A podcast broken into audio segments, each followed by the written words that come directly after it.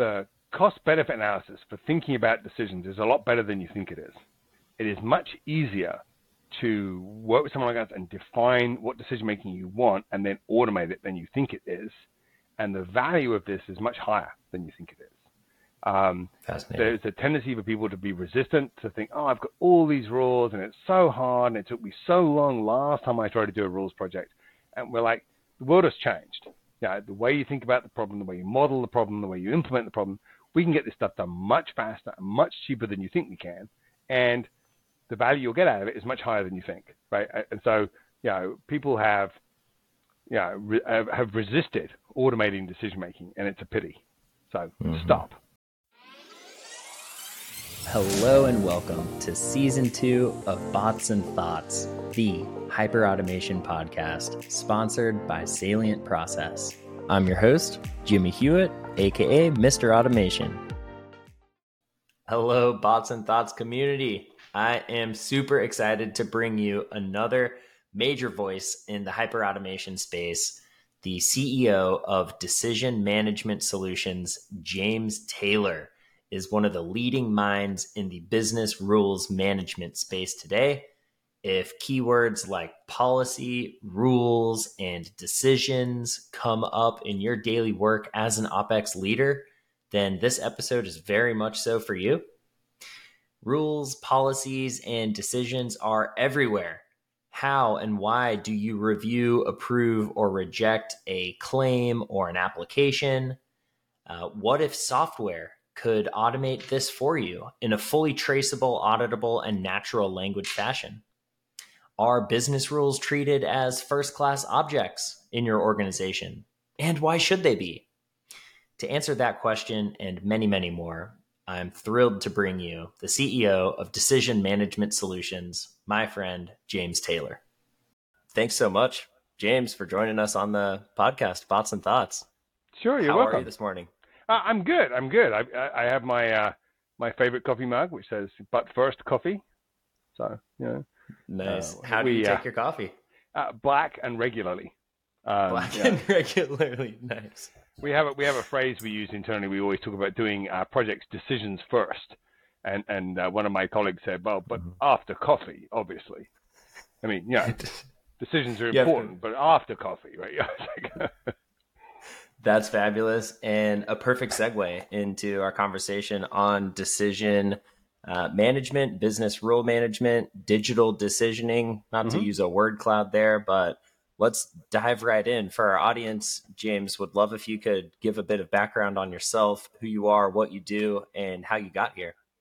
Sure. So, I mean, let's start with what we do, right? So, so our focus is on helping companies who have high volume transactions or interactions where it's not immediately obvious what they should do, automate that decision in an effective and manageable way, right? That's fundamentally what we do. How do you take a situation where you've got to decide something because it's not obvious what to do, but there's a high volume or a relatively short time window to do it in, or it's expensive, or there's high risk, or there's some reason you want to have control over this.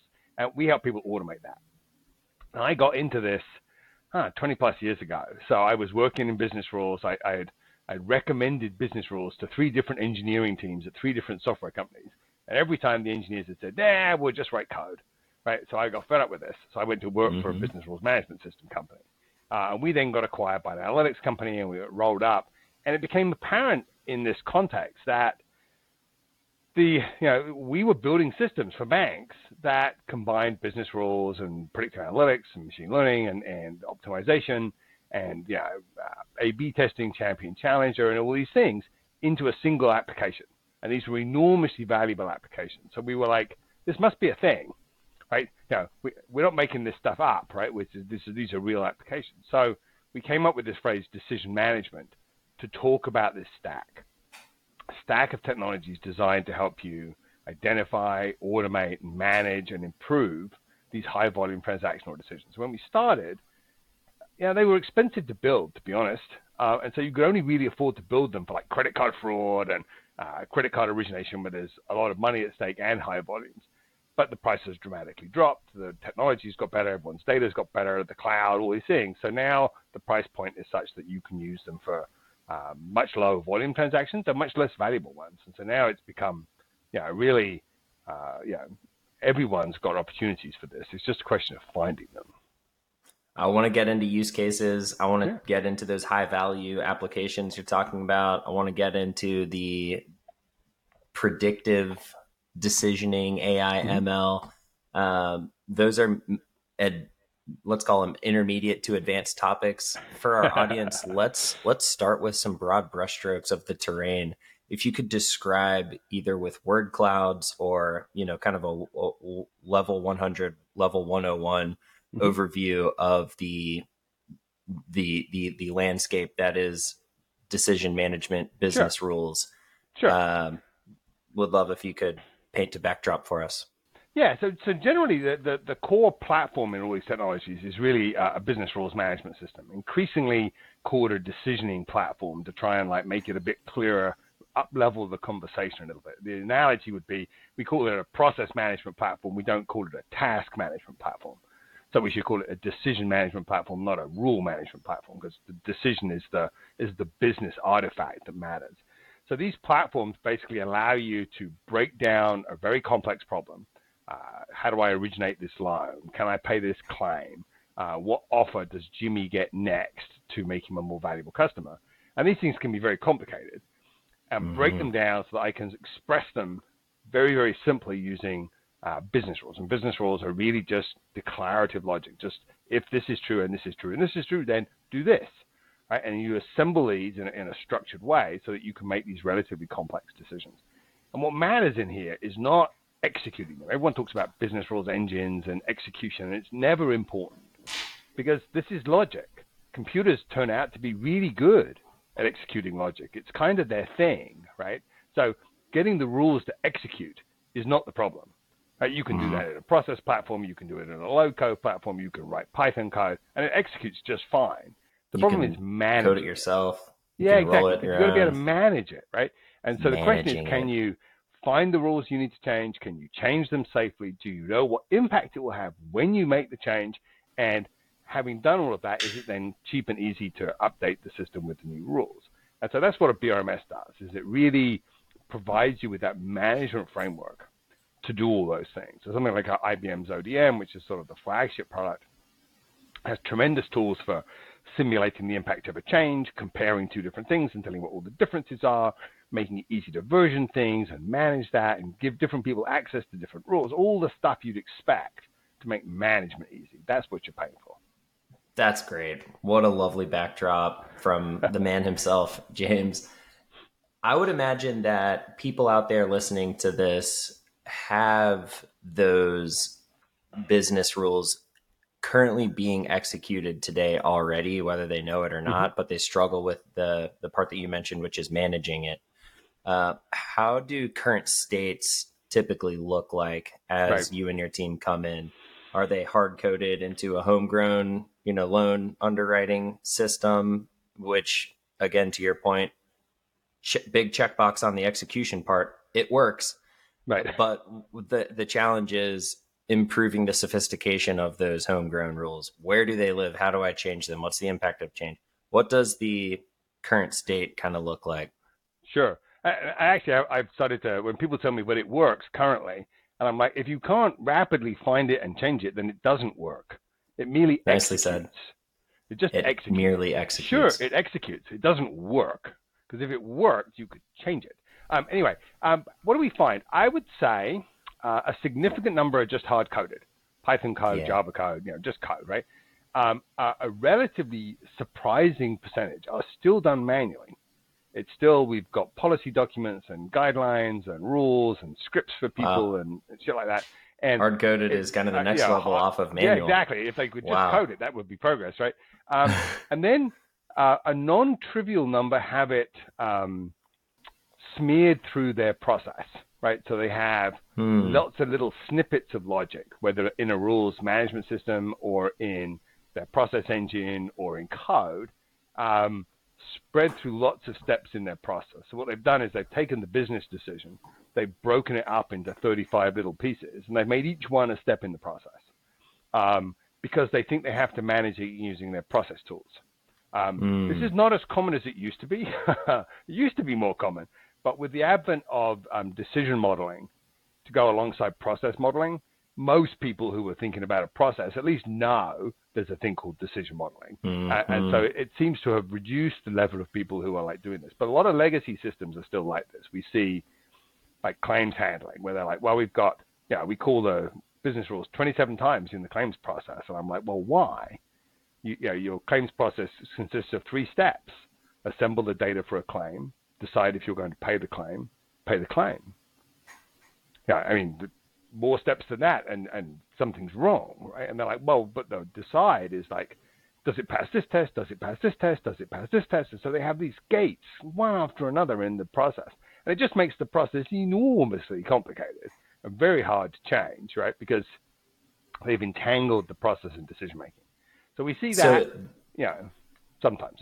Yeah, that sounds like decisions and business rules being treated as a second class citizen right. in the enterprise that that scenario you described and what your company specializes in is elevating business rules into first class objects right. within the organization Absolutely. so decisions at least right decisions as first class objects so talk about that what does it look like for decision for a company who does treat decisions as a first class object Sure. So when, when you treat decisions as a first class object, you get a couple of advantages. Generally, if you look at your process side of things, you get processes that are simpler, um, smarter, and more agile. So they're simpler because they have fewer steps, quite literally, um, because you encapsulate more of the decision making in a single decision making step. So you up level the conversation instead of saying, what are the rules that tell me your policy is enforced? What are the rules that tell me your policy covers this claim? What are the Instead of each of those being a step, I say, should we pay this claim? And I call the decision engine once and I get one result back and, and I have a much simpler process interface, right? Yes. And whether I'm using RPA or, or BPM or Orchestrate or it doesn't matter what it is, I, I dramatically reduce the number of interaction points I have. The second thing we find is um, that it's a lot easier to apply machine learning when you do that because mm. machine learning and predictive analytics is, is fundamentally about data driven decision making. And so if you don't know where the decisions are in your process, then it's very hard to improve them with analytics. And it's so table stakes you know, for AI. Yeah, exactly. Right? To some extent. Right now, that's we often talk about interface AI. There's a whole bunch of AI around turning documents into data and stuff like that that works yeah, really yeah. well, and that's got nothing to do with decision making. Right? That's about like know, process, right? But when you get into the predictive machine learning kind of stuff, you really need a decision context. It's hard to do it otherwise. And then the third thing we find is it makes for a dramatic increase in agility because you've now got them loosely coupled. And so, oh, someone says we've got to add a mobile app. Well, great, I add a mobile app, it changes my process, but it doesn't change my decision making at all because nothing's changed, right? Similarly, uh, a new regulation comes in that says, oh, you've got to approve a certain kind of like COVID test claim that you didn't have to approve 10 minutes ago. Well, now I can just change my decisioning and I haven't changed my process at all, right? Mm-hmm. So I mm-hmm. get uh, a dramatic uptick in agility. We, we find that the number of nice. processes that constantly change is actually quite small. They're not zero, but most of the time when people say they have a highly variable process, what they mean is within the process, there's a decision that I have to keep changing. Not always, but most of the time that's the problem. And so if you separate the decision making out, you often find you can dramatically stabilize the process. Um, yeah, because changing processes is, is, is typically organizationally more difficult because there are carbon-based life forms, right? So the people are involved. And so if you want to change the process steps and the process sequence and the UI, you've got to retrain people to tell them about it. And, and so that acts as a natural constraint on your ability to change the process, right? You, have got to think about the people who are using right. the process. And if you have an automated decision, then to some extent you can change that more readily because, you know, as long as it doesn't pick a new possible outcome, it just changes how it picks between them, the process doesn't need to change.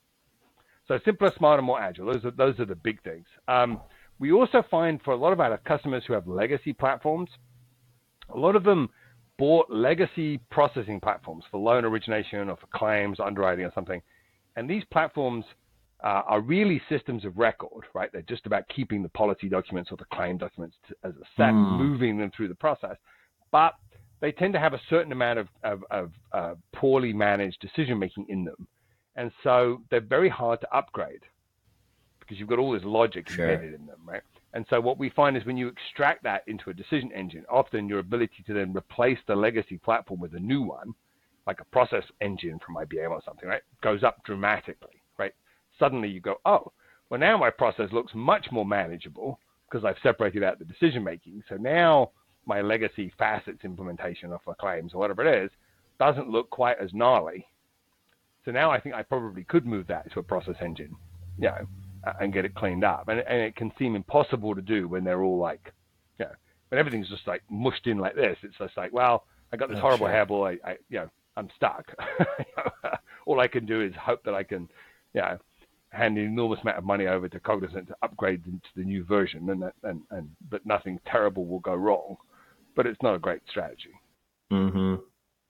Not to get into your company's secret sauce, but how can you help companies that have their logic embedded in these sure these either homegrown or out of the box call it a, pick on a loan origination platforms uh, how can you either harvest or extract that do right. you start from scratch from more of an ideal dream state somewhere in between Sure. Yeah, what does that so, look like? Yeah, so so we're big believers in decision modeling, right? So we're we were an early submitter of the decision model and notation standard. We've been using decision modeling literally on every project since like 2011. Um, and you know, we always build decision models. It's our thing, right? And because we find they're fast, they're accurate, they're engaging. Um, you know, there's no sort of plan B, right? Um, so what we typically want to do is we want to build a decision model. And what we have found works really well is to um, talk to the business about how the decision is made today, very much focused on how do you decide today? Because you must be yes. deciding today, otherwise you'd be out of business, right? So how do you decide today? What does that look like? And then as they structure the the, the high level model, often we can then essentially um, you know, reverse engineer the logic that's in the system into that framework. We don't like to start only with the code because then you don't because the code's not written the way the business think about the problem. I mean, it never is. That's part of the problem. And that's part of the problem, right? So so often for us, they'll be like, we're just talking to one right now, originations product project. They've got um, a scorecard and some auto reject rules and so on embedded in their platform. And we're like, well, we could take those out and we'll certainly turn those into, into decision artifacts, but they'll be low level ones. And then what we, once we've done that, we'll want to have a conversation to get the structure right. And then once we have the structure right, we'll fill in the details and we'll reuse the things that are the same and so on and gradually fit out. So we typically aim for your current state, how you decide today, and trying to get that automated. And what we do is that typically adds enormous value to people because they get it consistent, sure. they get to understand what it is, and it gets embodied in software, so they get a higher rate of you know automation in what they're doing, less manual work. And then we start to have the conversation about, well, how would you like to improve it? You know, what what would make this better? How would you make this decision more accurately? And that might involve buying third-party data. It might involve taking a document that today they just have to have a human look at and saying, well, can we automate looking at that and making a decision about it? And if so, what level of accuracy? Uh, it might involve using machine learning or predictive analytics or AI, you know, but we're trying very much to like automate first, right? Get the automation framework in place so that they, you know, they feel like, you know, this is my, you know, I'm the head of credit risk. I know how this origination decision works. I can see that picture. That's how we decide and uh, I'm confident that that's what's executing in my platform. Great. That's step one. you got to get to that step first. Otherwise, mm-hmm. it's really hard to get people to do anything else. So um, that's the most, by far, the most common, right? You know, uh, talk to them directly and build a top-down model if it's manual, and then if it's existing automation, then do a little bit of a top-down model and then merge in the stuff they've already got, right? Um, when we do that, I have to say, Jimmy, we find all sorts of inconsistencies. Oh, yeah. I can't imagine. Yeah, because they're like, yeah, we did one famous origination system where there was like one set of logic around like credit risk and what was an acceptable credit risk, and they had different credit risk acceptability if your FICO score was above a certain level. I'm like, well, why does that matter? And they're like, well, because that means you've got good credit. That means you've got good potential as a customer. So we're like, okay, so you're deciding someone has good potential and you're using the FICO score as a proxy. And they're like, oh, that's interesting because that means we could do it some other way. And I'm like, well, yes. Anyway, we keep going. And there's another place where they have to say, is the loan profitable enough? And they had a slightly different cutoff for a slightly different FICO score. And so I said, well, what does that mean? He says, well, it means you've got really good credit. I says, well, it can't mean that. because that other FICO score means you've got really good credit. So this must mean something else because it's a different FICO score. And they looked at me and they go, well, obviously it's meant to be the same, isn't it?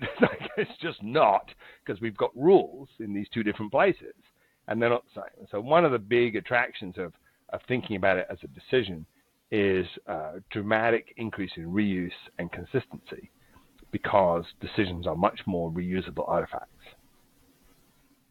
Okay, so understand how they decide today, workshop around how it can be smarter, right. more reusable, more consistent, more elegant. And is there a step three before you implement these rules, like oh, a final I mean, model? No, I don't think really a step three so much as what there is is um, uh, when we put it into production, it always goes into production with a continuous improvement framework.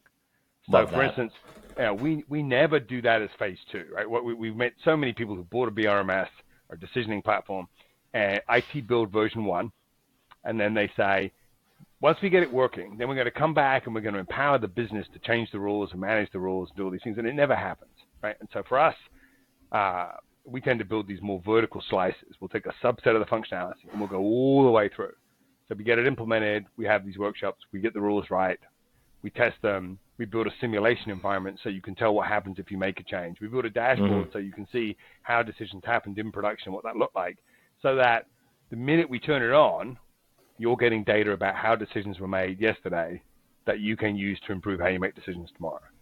And you know that ability for the business users to look at data, make changes, and so on. So we had a we had a, a claims team in Hong Kong that we did a project for, and and we set them up with this, and they would they every week they would go look at the claims we paid this week, look at the ones we didn't auto pay or auto reject, the ones we manually reviewed, try and figure out what tweaks they could make to reduce the number they had to look at.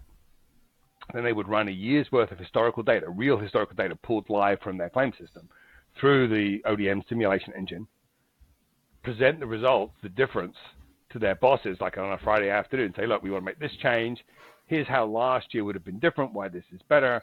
We've checked these things, we've run the tests, it's great, it's all approved. They get approval on Friday afternoons, uh, and then on Sunday IT would deploy it, and they did this every week.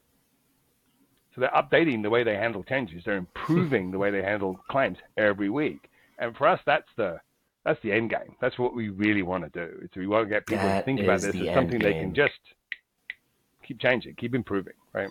that is the end game. We're starting to dip our toes into artificial intelligence and machine learning, human right. in the loop. Yep. How does AI ML intersect with BRMS? Sure. Um, yeah. How does it intersect? Yeah. What does that so, look like? So it's a great phrase. I mean, so um, uh, some some time ago, I, with a colleague, I wrote an article on, on HBR, and we talked about the difference between human in the loop and human on the loop. Hmm. Right. And so what a BRMS allows you to do is have a human on the loop because that, that weekly team, they're not in the loop for most of those transactions, right? They're not actually participating in most of those decisions, but Correct. they're on the loop, right? They're watching it and improving it. And so what you want to do is try and transition to this, right? Um, there's a guy at Forrester, Mike Gualtieri, has this great phrase. He talks about human governed AI. And when mm-hmm. you do a human governed AI, a lot of people think you mean, oh, you mean don't let the AI do anything make it suggest something to a human. And a friend of mine calls that the human airbag approach, right? Um, mm. I, I hmm. want to have a human I can blame, right? And that's it, right? And I think that somehow I've covered myself. Oh, well, I gave the result to Jimmy, and Jimmy decided to follow the result, so it's Jimmy's fault, not the AI's fault, right? Which is just arrant nonsense. I mean, it's utter garbage, right? And mm. so for us, it's like, no, that's not the solution. The solution is to uh, define how humans and machines are going to work together, right? And so uh, there's an increasing interest in augmentation. How do you have a decision that is not 100% automated, but uses AI uh, and humans in combination to sort of you know, increase the level of automation?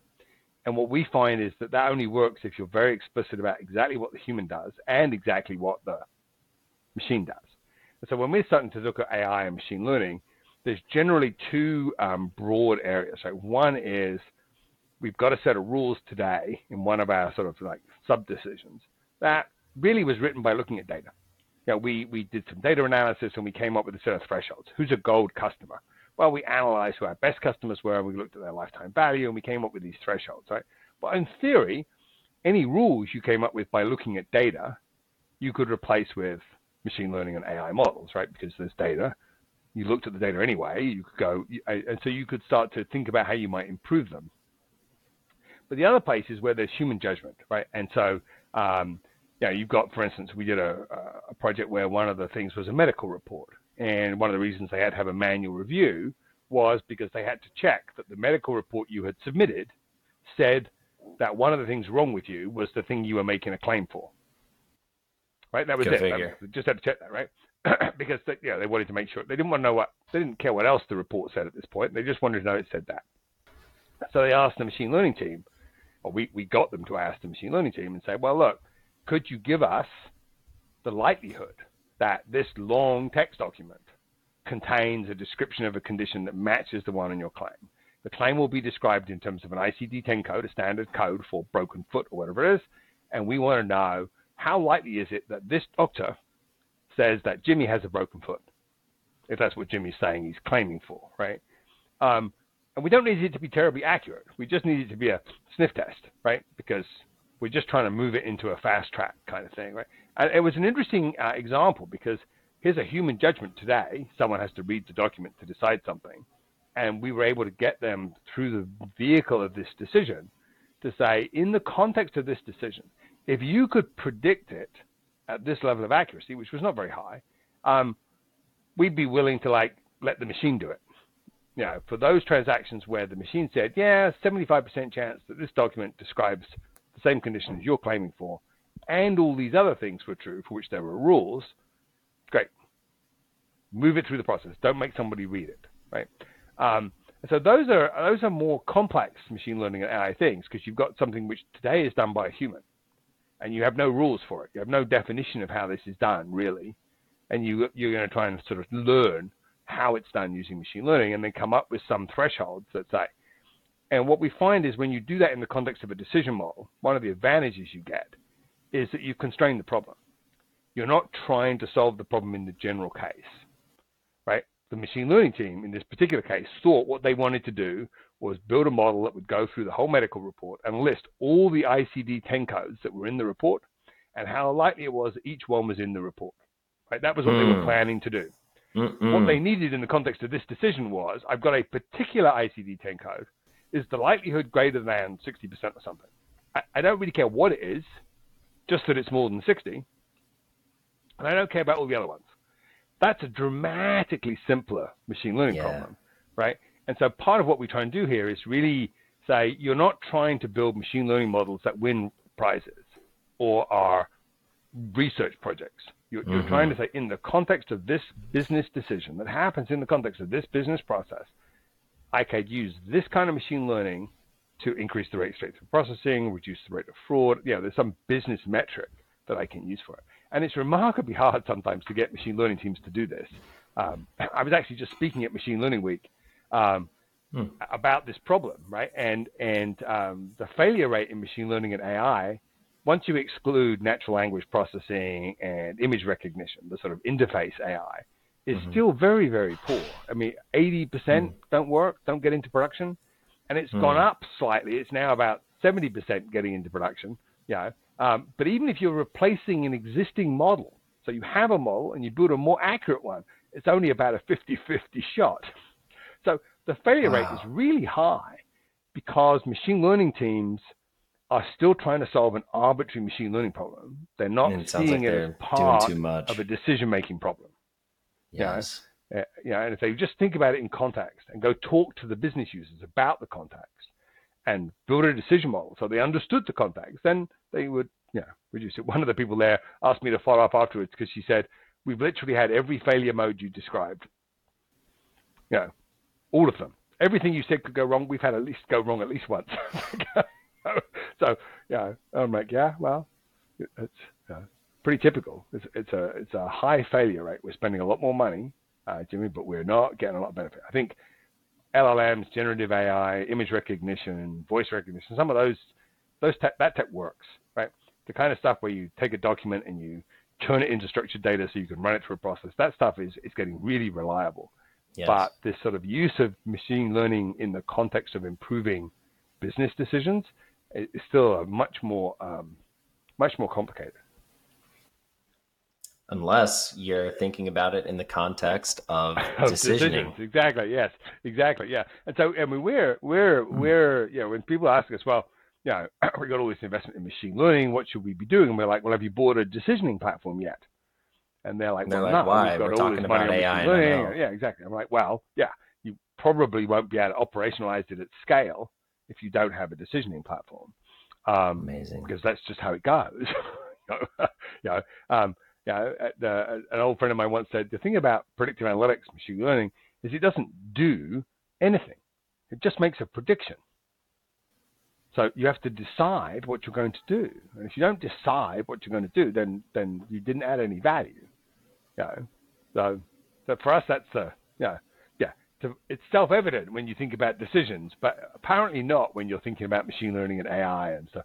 And a lot of their business users give them terrible requests. The number of people you meet who say, "My business exec gave me a bunch of data and said, tell me something interesting about this data," Yeah. and I'm like, that is the absolute worst requirements anyone has ever been given. Where's the context? yeah, Where's where's the, the- context? What does the better goal? mean? What what would Yeah. interesting be? What would you do if I told you something interesting? Is there a set of things you're willing to change and a set of other things you're not willing to change? Yeah, the set of things you're willing to do something about is much smaller than the number of things I can predict.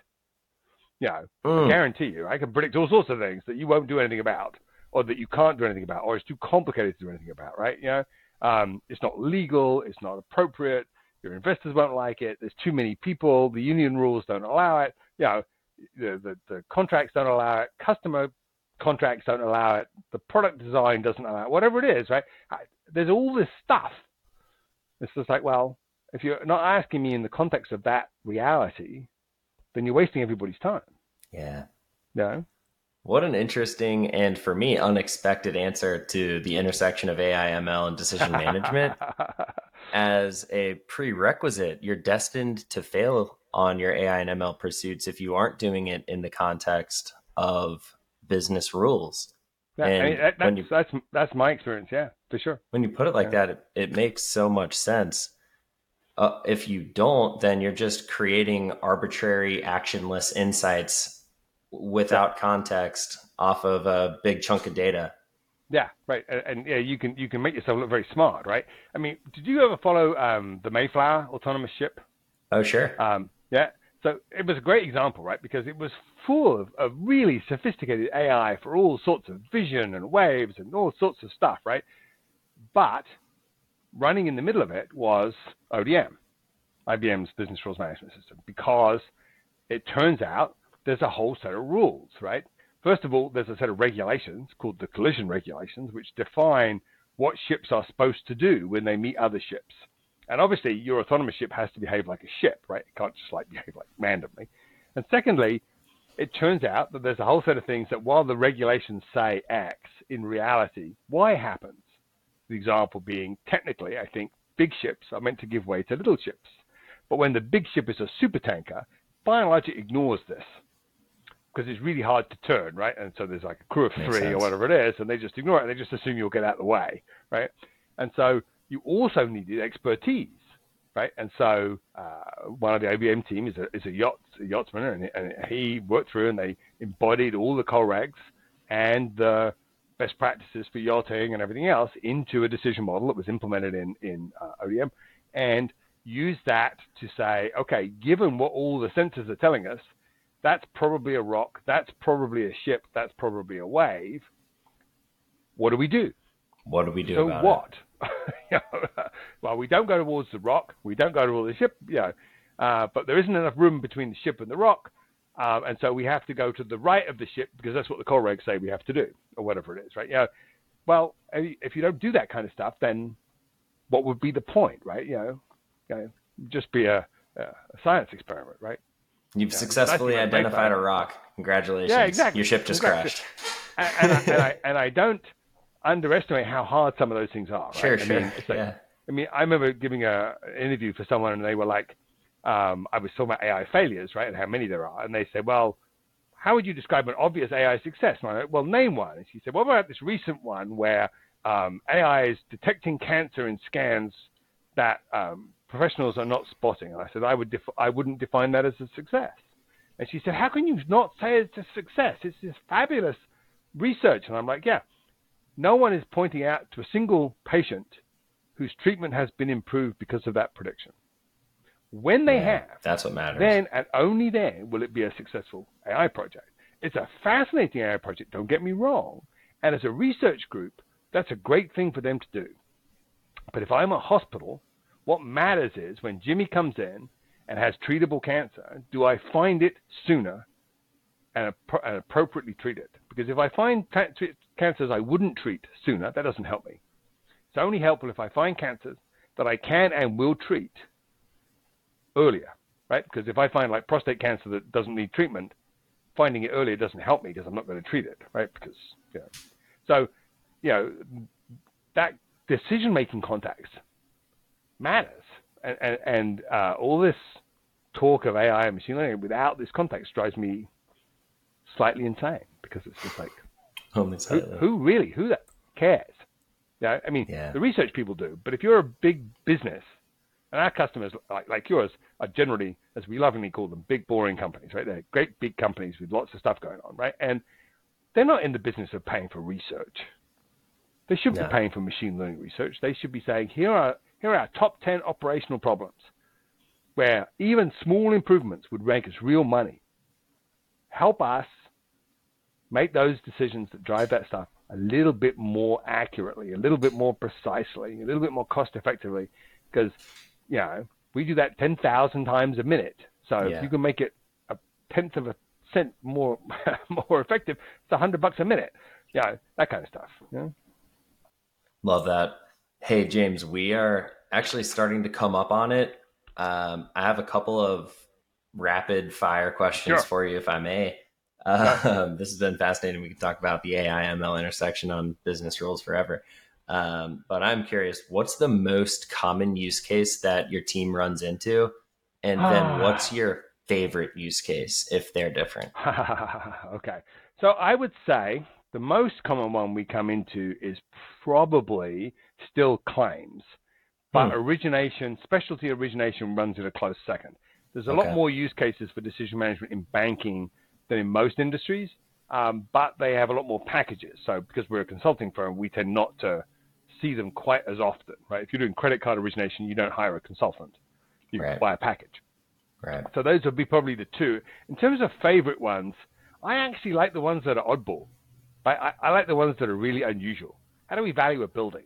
Okay, that's an interesting one, right? Um, you know, uh, mm. uh, how do we how do we help uh, uh, an independent agent make their you know, make their day more effective?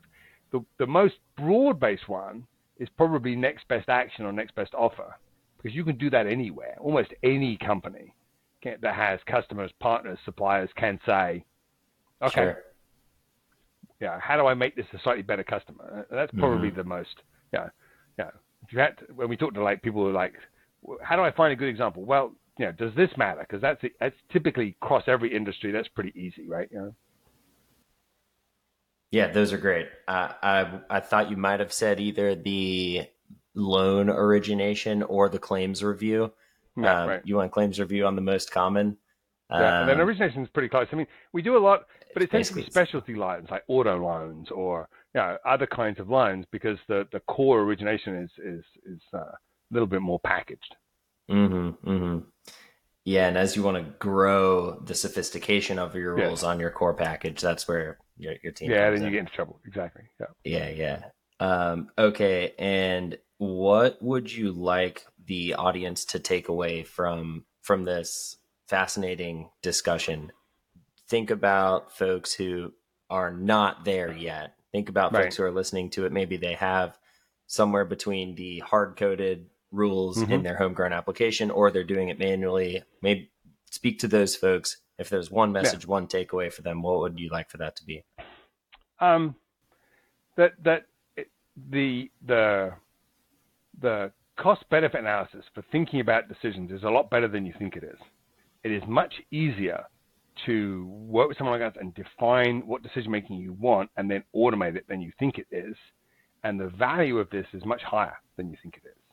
Um, there's a tendency for people to be resistant to think, oh, I've got all these rules and it's so hard and it took me so long last time I tried to do a rules project.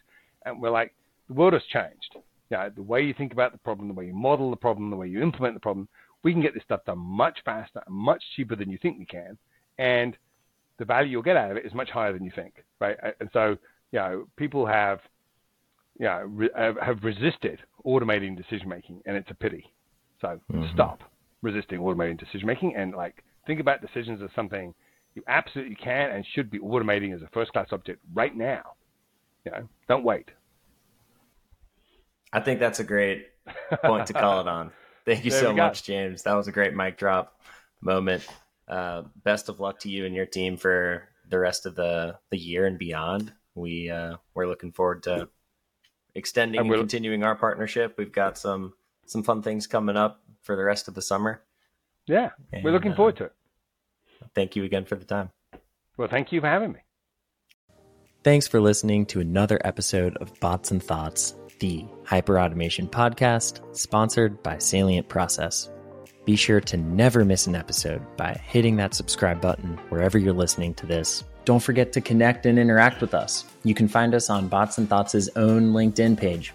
And we're constantly running feedback surveys and ask that if you've made it this far in the episode, show us some love by responding to a survey and following us on LinkedIn.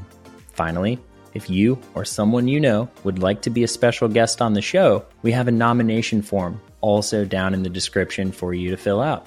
And with that, see you next episode and happy automating.